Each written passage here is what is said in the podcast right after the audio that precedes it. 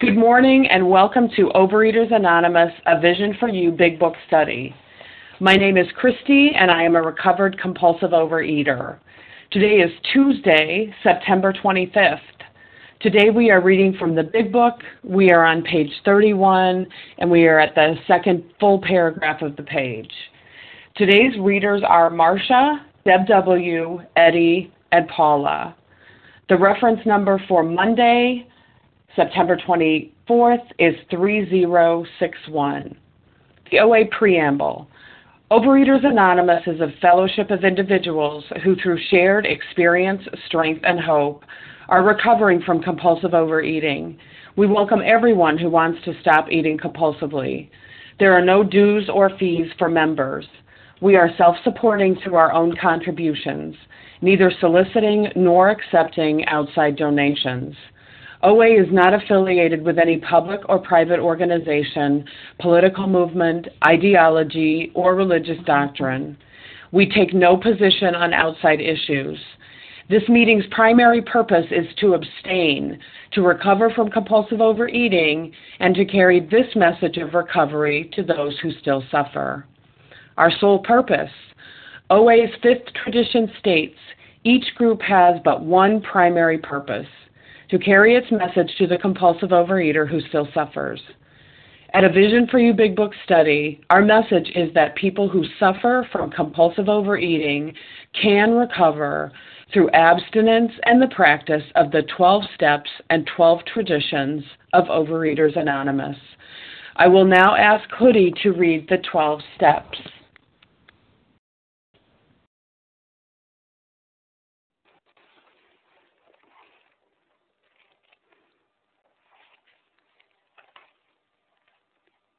Hoodie, can you press star one to unmute? Hi, this hi, this is Hoodie, compulsive overeater. The twelve steps. One, we admitted we were powerless over food, that our lives had become unmanageable. Two, came to believe that a power greater than ourselves could restore us to sanity. Three, made a decision to turn our will and our lives over to the care of God as we understood Him. Four, made a searching and fearless moral inventory of ourselves. 5. Admitted to God, to ourselves, and to another human being the exact nature of our wrongs. 6. We're entirely ready to have God remove all these defects of character. 7. Humbly asked Him to remove our shortcomings. 8. Made a list of all persons we had harmed and became willing to make amends to them all. 9 may direct amends to such people wherever possible, except when to do so would injure them or others. 10. Continue to take personal inventory, and when we were wrong, promptly admit it. 11. Sort through prayer and meditation to improve our conscious contact with God as we understood Him, praying only for knowledge of His will for us and the power to carry that out. And 12. Having had a spiritual awakening as a result of these steps, we try to carry this message to other compulsive overeaters and to practice these principles in all our affairs. Thank you and pass. Thank you, Hoodie. I will now ask Rosanna to read the 12 traditions. Good morning. Good morning. The 12 traditions of Overeaters Anonymous. 1. Our common welfare should come first. Personal recovery depends upon OA unity. 2. For our group purpose, there is but one ultimate authority a loving God as he may express himself in our group conscience. Our leaders are but trusted servants, they do not govern. 3. The only requirement for OA membership is a desire to stop eating compulsively. 4. Each group should be autonomous except in matters affecting other groups or OA as a whole. 5. Each group has but one primary purpose to carry its message to the compulsive overeater who still suffers. 6. An OA group ought never endorse, finance, or lend the OA name to any related facility or outside enterprise, lest mo- problems of money, property, and prestige divert us from our primary purpose. 7. Every OA group ought to be fully self supporting, declining outside contributions. 8. Overeaters Anonymous should remain forever non professional, but our service centers may employ special workers. 9. OA as such ought never be organized, but we may create service boards or committees directly responsible to those they serve. 10. Overeaters Anonymous has no opinion on outside issues. Hence, the OA name ought never be drawn into public controversy. 11. Our public relations policy is based on attraction rather than promotion. We need always maintain personal anonymity at the level of press, radio, films, television, and other public media of communication. And 12. Anonymity is the spiritual foundation of all these traditions, ever reminding us to place principles before personalities. Thank you. Thank you, Rosanna. How our meeting works. Our meeting focuses on the directions for recovery described in the Big Book of Alcoholics Anonymous. We read a paragraph or two from the literature, then stop and share on what was read. Anyone can share, but we ask that you keep your sharing to the topic and literature we are discussing and that you keep your share to approximately three minutes. Singleness of purpose reminds us to identify as compulsive overeaters only. Our abstinence requirement for moderators is one year, and for readers is six months. There is no abstinence requirement for sharing on topic. This meeting does request that your sharing be directly linked to what was read. We are sharing what the directions in the Big Book mean to us. To share, press star 1 to unmute. Once you are done sharing, let us know by saying pass.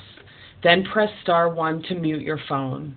In order to have a quiet meeting, everyone's phone except the speaker's should be muted. Today we resume our study of the Big Book. We're on page 31 we're um, in the second full paragraph that starts with here are some of the methods. And I will ask Marcia to begin reading, please. Good morning, A Vision for You. This is Marcia. I'm a compulsive, uh, recovered compulsive overeater. Uh, here are the methods.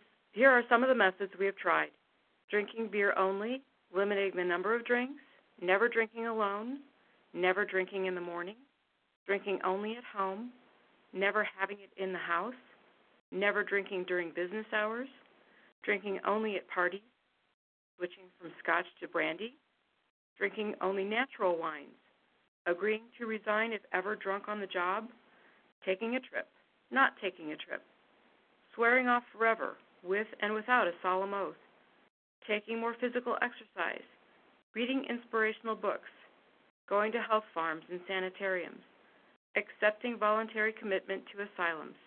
We could increase the list ad infinitum. I'll stop there and say, oh my goodness, the things that I have tried to control my eating. And um, it was not limited to books and diet clubs and exercise equipment and not eating breakfast, um, eating only only vegetables, trying to eat just a, a candy bar a day. That was an interesting diet that I tried. Um, it was very uh, trying trying to skip meals, trying to purge. Um, I, I did I did everything under the sun that was possible to do to try and control this, and I was not able to control one iota of it. Um, you know, signing up for for health clubs, the that whole thing. Um, I, I I was in an eating disorder unit too, but uh, um, they were the ones that got me into OA essentially. But um, we've tried everything. If if if your disease is like my disease, y- you've tried everything, and the only thing that works is letting go. And I'm glad that I found that out. I am glad today that I am in a program that has helped me to find the solution the solutions was not the solution was not a diet, and that's all I ever tried was a diet. And uh, I'm here, and I thank God today that I am. I just celebrated my birthday on Sunday, and I spent the day in utter gratitude. I went to a meeting, I meditated with my higher power, and uh, it was just the most wonderful day in a, in in my life, and and I I wish I had days like that all the time and I can have days like that all the time now. It's a it's a matter of being connected with my higher power and not letting food rule my life. And with that, I'll pass. Thank you, Marcia. Would anyone else like to share on what was read? This is Paula. May I share? Sure, Paula, go ahead. Thank you. You know, it says there we could increase the list, and that we could. But you know, it keeps backing up to the next page, the page before, by countless vain attempts to prove we could drink like other people. Every one of these attests to that. Now, it looks crazy. It is crazy. It is crazy. And yet we keep, as long as we're in that craziness, we will try anything, everything. I'll tell you, I will say it again, I have never met more creative people than compulsive eaters when they're trying to eat. There is so much here, but that was life. Always trying. Oh, I, I know this time it's going to work. We'd hit that wall every time but you know, I didn't try this one. I do wonder if there was anything that was left out. But just in case they did add that, we could increase the list, and that we could. And with that, I will pass. Thank you, Paula. Would anyone else like to share on what was read?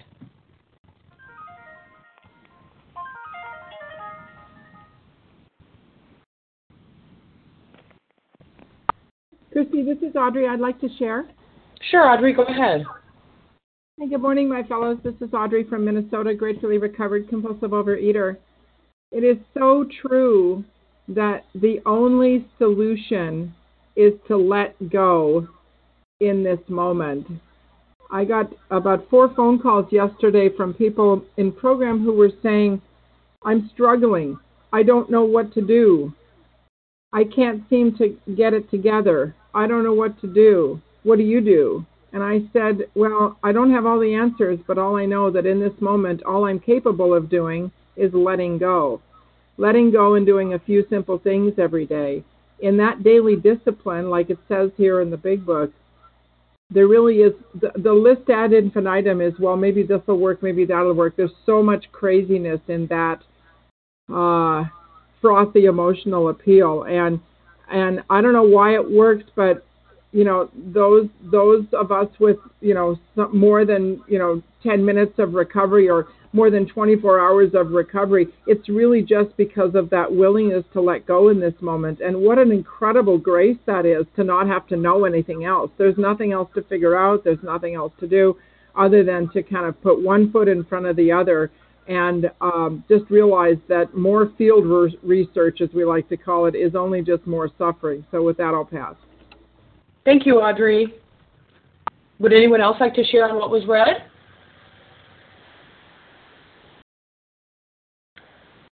All right, let's move on to the next paragraph. Deb W., will you please read? Good morning, Christy. Good morning, A Vision for You. My name is Deb. I'm a recovered compulsive overeater from Michigan. We do not like to pronounce any individual as alcoholic, but you can quickly diagnose yourself step over to the nearest bar room and try some controlled drinking. Try to drink and stop abruptly. Try it more than once. It will not take long for you to decide if you are honest with yourself about it. It may be worth a bad case of jitters if you get a full knowledge of your condition. And I'm going to stop there. Um, and I'd like to comment on this. This is so good because um, I remember early on in recovery, um, you know, getting involved with the program of recovery. Um, I was so green, and I did not realize um, who and what I was, and I was so quick to be judgmental about, oh, my friend over here is a compulsive overeater because she's got all the added fat on, and just like me, and you know, it's funny how God brings you along, and He's renewing your mind, and you realize this is not about comparing. This is about identification. I am not here to judge anybody to say if you are a compulsive overeater. And a friend of mine the other day asked me, "Well, do you think I'm a compulsive?" Like, you know what? The best the best thing to do is to go over to the nearest kitchen, go into your kitchen, and just try and have it out with the food. You know, see if you can control it. Can you control it? You know, I don't need to diagnose anybody we can do that convincing. The actually, Sara Lee will do the convincing for you. You know, you need to figure that out for yourself. And I just love how it tells us um, that we don't need to do that for anybody else. Um, the food will do all the convincing that um, it needs to do. And um, I love how it says, it will not take long for you to decide if you are honest with yourself about it. I had to get honest. You know, I I wanted so much to think I was a normal person when it came to food but I had to concede in, in my innermost being that I am definitely a compulsive overeater. Um, I had to finally come to terms with that and just say, yeah, this is who I am, and it's not going to change. I'm always going to be a compulsive overeater, and that's okay because that has allowed a relationship with God, my relationship with God, to deepen so much more, and I wouldn't trade that for the world. And with that, I'll pass. Thank you, Deb. Would anyone else like to share on what was read? Hi, this is Kim. Kim, go ahead. Good morning. Good morning, my fellows. My name is Kim. I'm a recovered compulsive overeater from South Jersey. This is such a powerful paragraph. I think it's a paragraph we don't utilize enough in the OA rooms because we're so afraid. We don't want to hurt anyone's feelings. We want to make sure that they're okay. But the big book is telling us that we cannot convince anyone. You know, we should invite people to go back into their kitchen. You know, we have this twofold disease. We have an allergy of the body and we have an obsession of the mind. So what is this testing? This is testing do you have that allergy? And the only way that we can be convinced that we have that allergy often is to go into the kitchen and test it. To go into the kitchen, try some controlled drinking. Try to drink and stop abruptly. Try it more than once.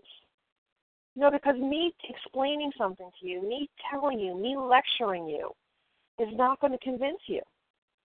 Or if I do convince you, you're still going to have that reservation in the back of the mind.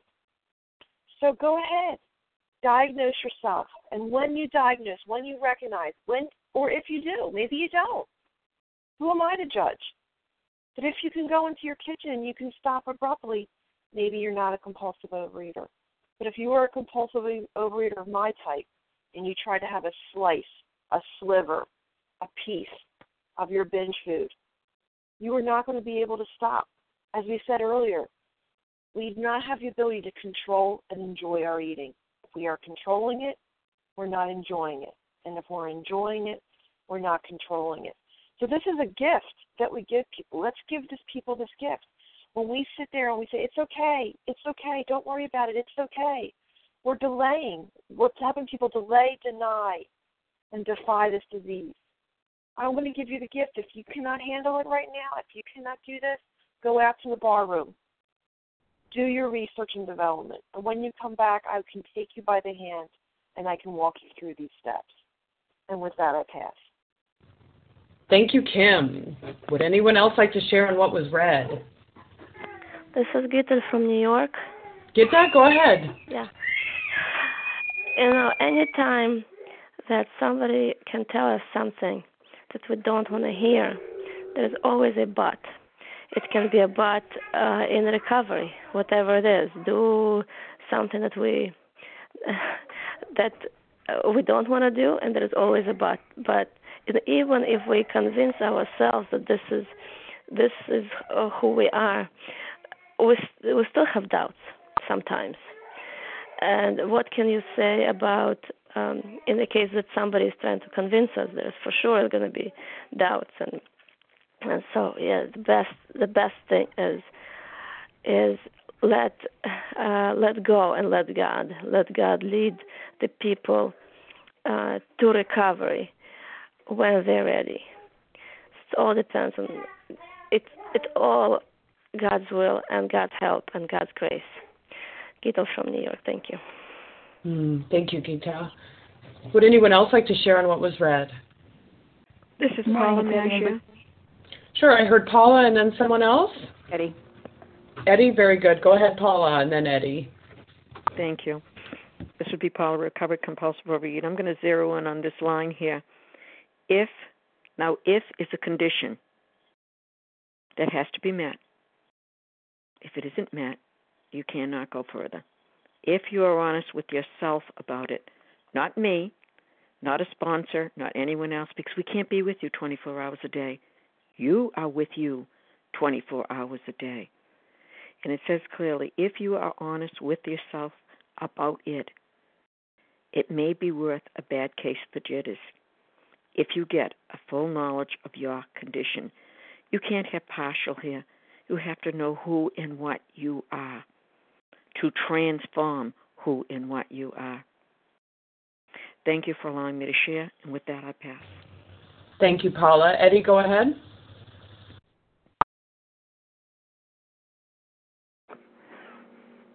Good morning. It's Eddie in Virginia, uh, grateful, recovered compulsive overeater.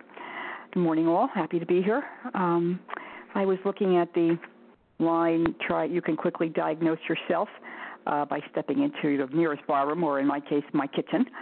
Um, and I, I thought back to um, when I first uh, found out about OA, and I went to a meeting, and um, I sat there and I listened to. Um, I watched all these people come in, and many of them were, you know, normal body size and uh, seemed quite content.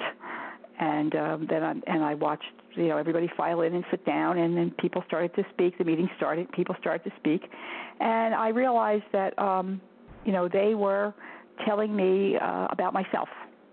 However, they were not telling me what I wanted to hear and what I didn't want to hear was that um, there were substances in my life that if I wanted what they had, I would have to give up. Um, and so I thought to myself, this is really not for me. I'm really not what they are. And so I left. And six months later, and 50 pounds heavier, I came back because I realized that I was what they were, and I wanted what they had. And by that time, I was desperate enough to do what they wanted me to do. So, you know, it you can't. Um, I have a friend that um, you know desperately needs this program, and every time we speak on the phone, um, we don't see each other that often anymore. Geographically, we've moved. Both of us have moved quite quite a way apart. But every time we speak on the phone, um, and it comes around with almost every conversation. Um, and she, you know, she laments about the fact that she's tried multiple times in the past six years, that, uh, uh, seven years that I've been in program, to lose weight uh, with some degree of success every time. Um, and that she, you know, but you've kept it off. And, and you know, when I try to explain to her, it's not about the weight; it's about you know living life free. Um, you know, I, I even though I can't see her face anymore, I she shuts down right in front of me because she's not ready to admit what she is. And I can't give that to her. Unfortunately, I can't. If I could, I would, but I can't. She's got to figure that one out on her own. So I pray for her that someday she'll come to to know what the power and and the, the the freedom of this program. But you know, I thank God every morning that I was able to find that, and that today I live in freedom, freedom from my um, my disease, and um, and I am grateful for that every day. And with that, I'll pass. Thank you, Eddie.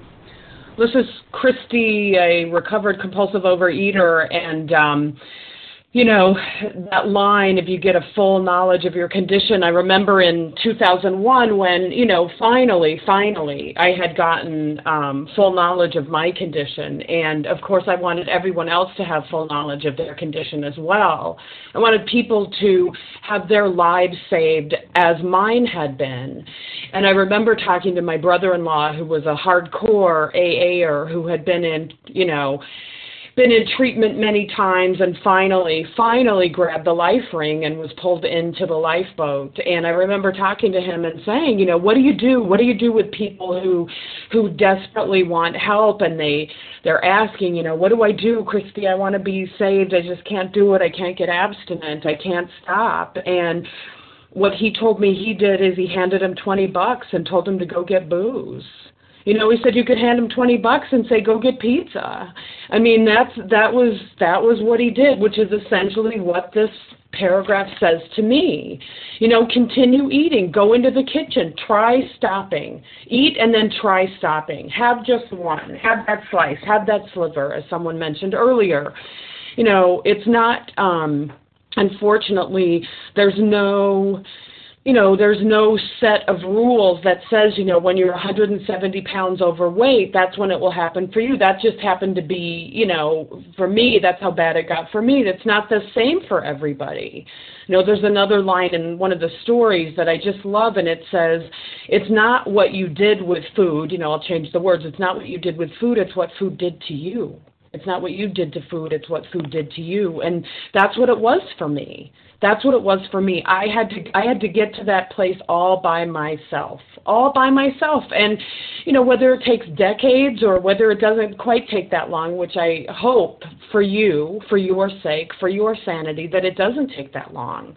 You know, it can happen any time, but it has to happen, or at least it had to happen for me on my own. I was the one that had to come to that. I had to get to that point. I had to get to that point where um, I pronounced to myself, I had a problem. I had a problem, and I had full knowledge of that problem. Um, I didn't understand that it was a physical allergy, and I didn't understand that it was a mental obsession that was presented to me.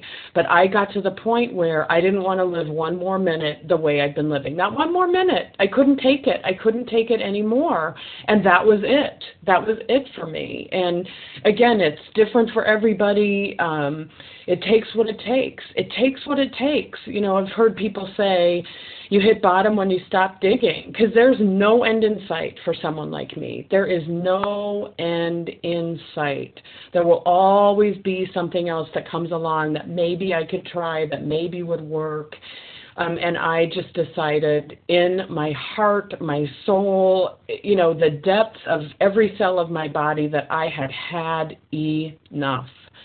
And uh, I'm just grateful that I got to that point. And with that, I'll pass. Is there anyone else who would like to share on this paragraph? Hi. Good morning. This is Margaret. Okay, Margaret, and then I heard several other people. Uh, Margaret, why don't you go ahead and then we'll sort it out when you're done. Good. Thank you, Christy. This is Margaret Recovered from South Jersey. I, I want to just share how I just am, I just love the way this meeting allows people because we know we can't we can't force anybody and and we can't convince anybody um that they are one of us but certainly nobody could convince me. You know i was one of the ones that just did not want to be a part of this we. I did not want to be a part of this we. But i think the one thing i can give is that i think i could have gone a couple more years. I really do but I have a lot of people around me. I have my sister. I have a lot of good friends that the writing is on the wall. And if you can be a watcher, if you can't get it yourself, but you can observe what this disease does to other people close to you, and you see what it does and where you're going, sometimes that can interrupt it enough because I know, I know in my heart of hearts that even if I didn't get that far, I was going and I couldn't turn back on my own. I could not turn back on my own. So I'm grateful because I do think I had another couple years in me, believe it or not. I mean, that's just hard for me to imagine, but I do think I did. But like I said, it, it is in seeing the disease in other people and how sad it is for me to watch people that I love with this diabetes and with these other things that it is just taking their life one day at a time and I was right behind them. I was right behind them and I knew I had to turn and if I didn't turn I would be right there. So with that I'll pass. Thank you. Thank you, Margaret. I heard a couple of other people jump in, I believe. Who else would like to share on this paragraph? Carolyn. Carolyn? Hi. Go ahead, Carolyn. Recovered compulsive overeater, and I know it for me, it was all about the Research and Development Committee. I did that for 24 years. Every time I the development would start saying that um, I'm recovered, I'd go right back out there and try it again on my own. And I it took me 24 years before I realized that I wasn't fully conceding and I wasn't fully giving myself over to this program, which is why I had to keep doing research and development. And for me today, I'm so grateful that I don't have to do that and I don't have to tell people that they're compulsive overeaters. I can let them see for themselves because I used to try to also jump in and control other people's lives as well and, and try to tell them what they were because I knew everything. Well, come to find out, I don't know anything. And the more I realize that, the better off I am because I can keep out of my own way as well as other people's way and let them find out on their own just like I had to. And all I can do is pray for them, pray that they get what they need and you know, just keep them in my thoughts and prayers. And with that, I pass. Thank you, Carolyn. Would anyone else like to share on this paragraph before we move to the next one? Hi, yes. Christy, good morning. This is Melanie. I would like to share. Go ahead, Melanie. Hi, good morning. Um, we do not like to pronounce any individual as alcoholic, and I know other folks have talked about that this morning. Um, but when I read that, I refer back to my own experiences when I have um, shared with somebody else what I thought that their problem was, when I have um, then taken it and said, well, this is what's happened for me, and I surely could see that it was the food. It's a scary thing, you know, to pronounce somebody uh, uh, an alcoholic, um, compulsive overeater, or whatever. But I have to tell you, it was because I was afraid of whether or not I was going to be rejected. And what I want, so because of that, because of that uh, selfish interest, I want to just simply say, what a great thing that in this very short paragraph that spans two little pages, that the the folks that wrote this book said, said it for me said it boldly for me step over to the nearest bar room you know because I am such a sensitive person. I have tried even the uh, approach of uh, step into your nearest kitchen, and there's not a way in the world that I was able to phrase my sentence or use my tonal inflection to not sound somewhat to the listener that I was being holier than thou. And it truly isn't that case at all. But i wanted to say that at least out loud here that it is not an easy thing to have any of these conversations with people in my in my particular experience. And i'm grateful that the big book says this over and over and over again. And if that's not enough um, some of my favorite passages are in um, the 12 steps and 12 traditions of alcoholics anonymous. And they use the word john barleycorn that that John Barleycorn himself on page 24 it talks about John Barleycorn himself had become our best advocate. And on page 29 it says again uh, John Barleycorn had other ideas. And what it's telling me over and over and over again the only convincer is going to be the food itself. When that finally whips me down which it did for me pinned to the mat by my throat, my even with me thrashing around trying to get up again. It pinned me. And the big book tells me that over and over and over again. And so again my mind gets in this to tell me that I'm not. And thank God we have this particular meeting to bring and pull all the all the all the curtains back to the to the great and powerful Oz that it's the food, it's the food, put it down. And with that I'll pass. Thank you, Melanie. Anyone else like to share on this paragraph? All right, Eddie, would you please read the next paragraph?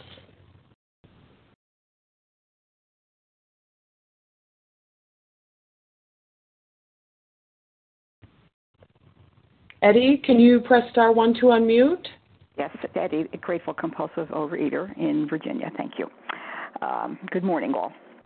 There is no way of proving it. We believe that early in our uh, drinking careers, most of us could have stopped drinking. But the, but the difficulty is that few alcoholics have enough desire to stop while there is yet time. We have heard of a few instances where people who showed definite signs of alcoholism were able to stop for a long period because of an overpowering desire to do so. Uh, would you like me to continue on to the next? Because it seems to be a continuation of the paragraph, but or shall I stop there? Um, you know what? Why don't you stop there, Eddie? Very good. Okay. Uh, good morning again. This is Eddie in Virginia, grateful compulsive, uh, recovered compulsive overeater. Um, and yet, you know what? For me, I'm, I'm not sure um, there was ever a point in my eating career that I could have stopped. I, I seem to remember um, from very early childhood that I um, was, you know, a, a compulsive overeater. Um, that I had the desire to completely walk away from this. Uh, I, I don't think so. But you know, there, obviously there were times in my life when I did stop because, as I've mentioned before, um, there were at least six uh, times in my adult life where where I lost huge amounts of weight. Uh, you know, only to put it on and a little bit more each time. But um, you know, the the desire to to stop eating was really the problem for me, and that that was the only desire I had. There was there was no awareness of the fact that this was for me not just just about the food. Obviously, the food was a was a big uh, portion of it, but it was not just about the food. Um, it was about the way I lived life and the way I viewed life, um, and that was something that I just never never could see until I found the program. And um, so there were those vain attempts, as it says it said earlier in, in the book, to stop eating unsuccessfully, um, looking for the problem I guess was I did not I didn't know what I was looking for. I was looking for a way to be a quote unquote normal eater, um, and you know didn't understand that there was more to that to my to my problem than just picking up the food and putting it down again. But uh, thank God that today I have this program and I understand that there is um, the allergy of the body and and most importantly, you know, the obsession of the mind and that's the only way that I was able to put down the food and start living again. And with that, I'll pass. Thank you, Eddie. Would anyone else like to share on what was read? Hi, this is Melanie, compulsive reader. Melanie, go ahead. Hi, good morning again. Um, I think that when I was um, 16 years old, I might have had such an experience. Um, I was um, I came home from school. I always ate when I came home from school. I had to eat when I came home from school because I had been through a day of whatever. I didn't know. I didn't connect it truly as I can now, but um I was in it to relieve all that anxiety that I had around whatever it was I was doing. And I had I was walking into the kitchen getting ready to open up the refrigerator and the cabinets, and I had this thought, and it was so loud and the thought was you know, you could probably stop this now and if you don't it's going to get worse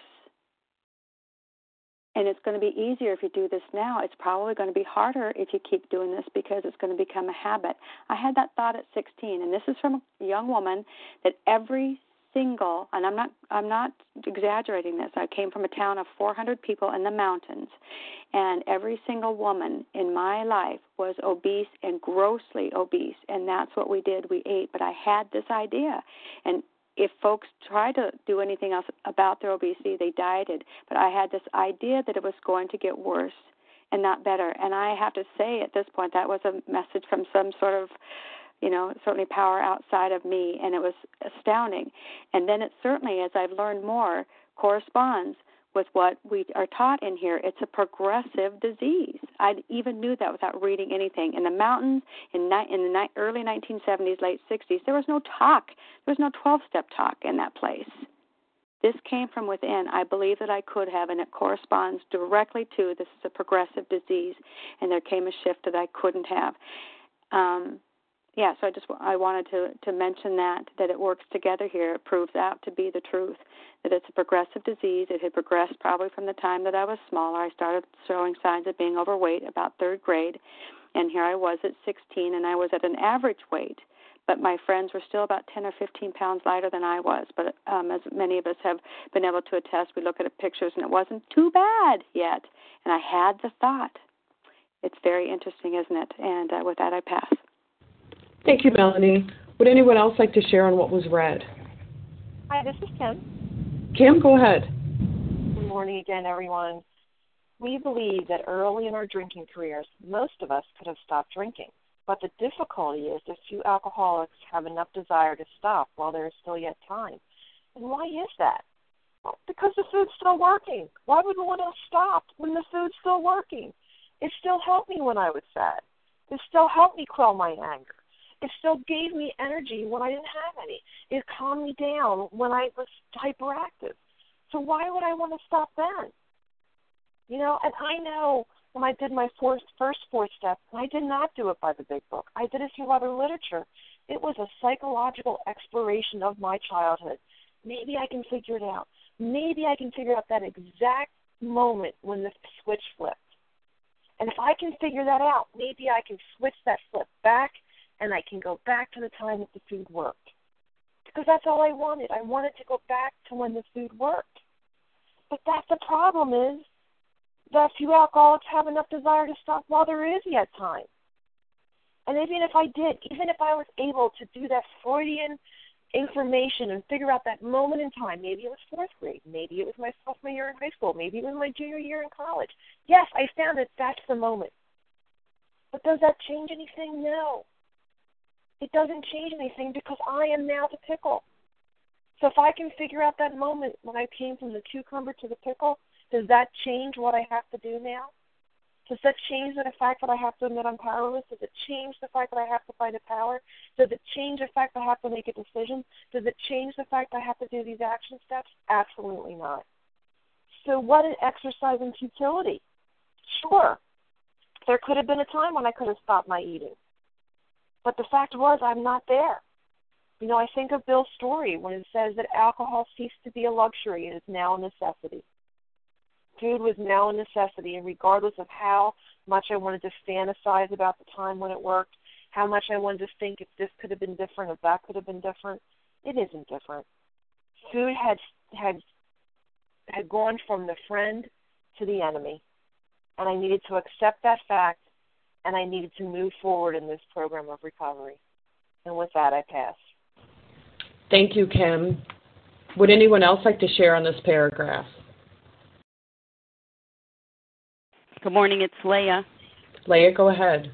Yes, hi, Christy. Good morning to you. Good morning, everybody. My name is Leah. I'm a recovered compulsive overeater. But the difficulty is that few alcoholics have enough desire to stop while there is still yet time. That's true, you know, honing in on that word desire, you know, what was my desire?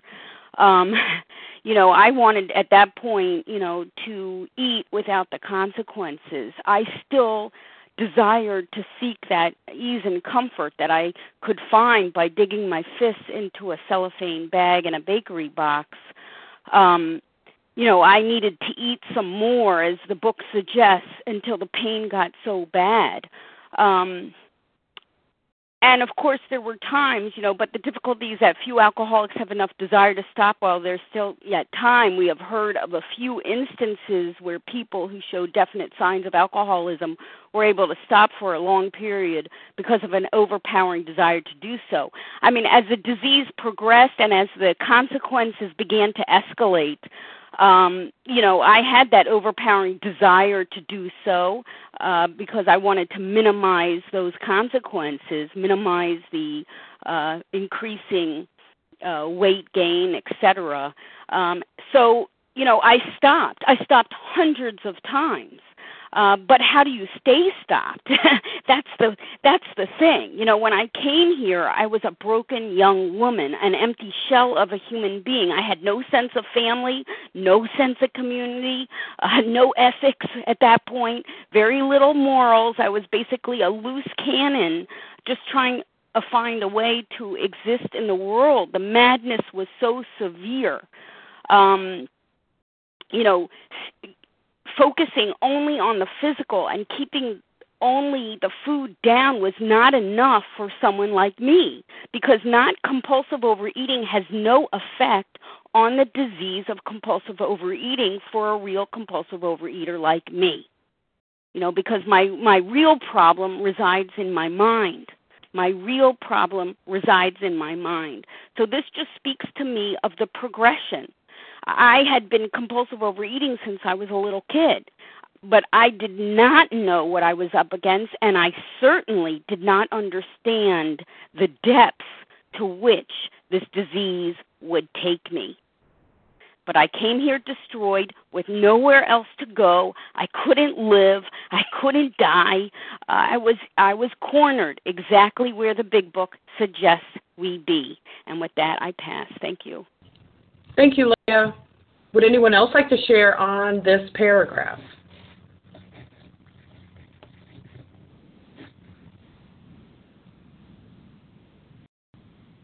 Paula, why don't you go ahead and read that next paragraph, please? This would be Paula, recovered compulsive reader. A man of 30 was doing a great deal of spree drinking. He was very nervous in the morning after these bouts and quieted himself with more liquor. He was ambitious to succeed in business, but saw that he would get nowhere if he drank at all. Once he started, he had no control whatever. he made up his mind that until he had been successful in business and had to retire, he would not touch another drop. An exceptional man, he remained bone dry for 25 years. He retired at the age of 55 after a successful and happy business career. Then he fell victim to a belief, which practically every alcoholic has, that his long period of sobriety and self discipline had qualified him to drink as other men. Out came the carpet slip, slippers in a bottle. In two months, he was in a hospital, puzzled and humiliated. He tried to regulate his drinking for a while, making several trips to the hospital meantime. Then, gathering all his forces, he attempted to stop altogether and found he could not. Every means of solving his problem, which money could buy, was at his disposal. Every attempt failed. Though a ro- robust man at retirement, he went to pieces quickly and was dead within four years. Well, they're a powerful attribute, uh, a testimony too. You can't do it alone. This man could go far on his own, on his own, and and as we could, we're very, very uh, strong-willed. Oh yeah, Lottie, we can fit that one. And he was going to do this. Darn, he wasn't going to let this get him. But in the end, it did get him, didn't it? And we see clearly. Once he started, and he says, "This is the part." He had no control whatever. But he figured when he wasn't starting, well, then I could stay stopped. Not on his own. Not on his own. And you see what he used it for. He was very nervous in the morning, and it quieted him. But I'll tell you, I love that line about the mind. That mind, what he thought, it doesn't matter. This disease will take you unless you have another thought to replace it. There has to be, can't do it alone. Though he fell victim to a belief which practically every alcoholic, okay, there I am. Every alcoholic has. Here again, I was not the exception to the rule. That his long period of sobriety, oh, there you go. Now I can do it. Now it's different. Same body, same mind, same consequences and self discipline. Oh, there you go, pat on the back, got my medals. Had qualified him to drink as other men. There, doesn't it say on the first page? Delusion, obsession, illusion. They're not like other men. And then we see what ended up happening. He tried to regulate his drinking for a while. Well, see, it's been so long now, I can have a little. I can have a little. There ain't no thing, no such thing as a little with us. Maybe for one day, maybe two days, but oh no, it will overpower you. It will. Making several trips to the hospital. I love this. Then gathering all his forces, everything. I'll get this and I'll do that. He attempted to stop altogether and found he could not. He could not didn't matter whether he wanted to at this point. As was said, this disease is progressing. Every attempt failed. Every attempt. And he went to pieces quickly. Quickly. For some quickly, for some slowly. But to pieces you will go. Thank you for allowing me to read, and with that, I do pass. Thank you, Paula. Would anyone else like to share on what was read?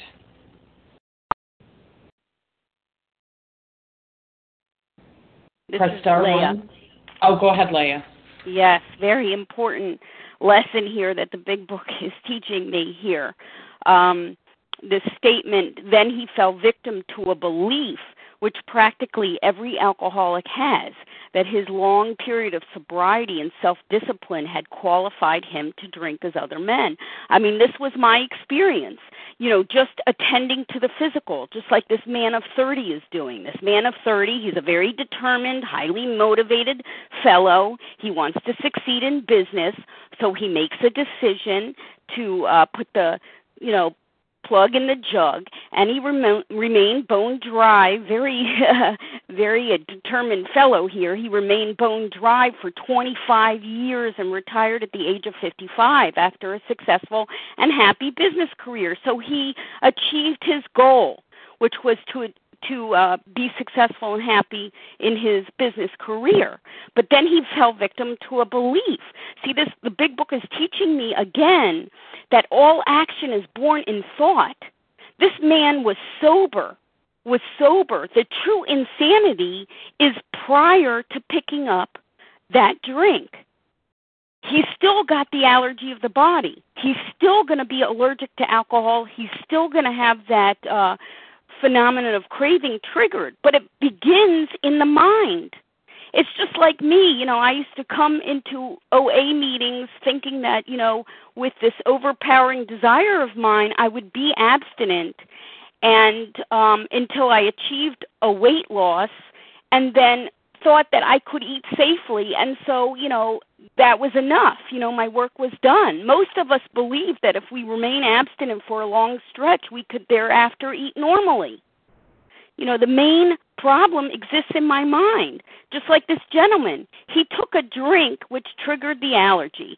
So his real problem is the form this form of insanity that tells him he can take a drink after being sober for 25 years, which is exactly what happened to me. My main problem rests in my mind. Overeating is merely a symptom. This rests in my mind, not my intellect, but my values, my beliefs, my ideas. I did not want to believe who and what I was. And at a point, we make a decision, and based on that lie, we we we take action on that lie. We pick up a, a first bite of our substance, and we trigger that phenomenon of craving, and we go on a spree all over again. That's why the big book describes my disease as a self imposed crisis. I make a decision. The brownie does not catapult itself off the counter and down my throat. I make a decision in abstinence to invite the disease back into my life. and uh, that's all born in thought. And that's why the whole program of recovery has to change my mind. The problem resides in my mind, therefore, the recovery has to occur in my mind. And with that, I pass. Thanks. Thank you, Leah. Would anyone else like to share on what was read? This is Nicole. Nicole, go ahead. Hi, everybody. This is Nicole, gratefully recovering compulsive overeater. What I love in this paragraph is where it talks about how he tried things that money could buy. And it makes me think about how, you know, truly the best things in life are the things that money cannot buy love, friendship, forgiveness, and, of course, a relationship with God. And um, very often in our culture, at least I'm speaking here in America, you know, we tend to think of money as being the end all be all. Oh, if I only had the money, then I could do anything. And here's just a classic example of how God trumps it all. He is the ultimate source, He is the ultimate power. And it takes a humility and a willingness on our part to put down what we think is really the solution. And so I just love that because this program is open to everybody. You don't have to be in any financial status, you don't have to be of any um, economical status or in, in uh, uh, any kind of schooling. It's it's just open to everybody because God has arms that are open to all, and we can just come freely. And even the fact that OA itself is a free program, it inhibits nobody from doing this program. So with that, I pass. Thank you, Nicole. Would anyone else like to share on what was read?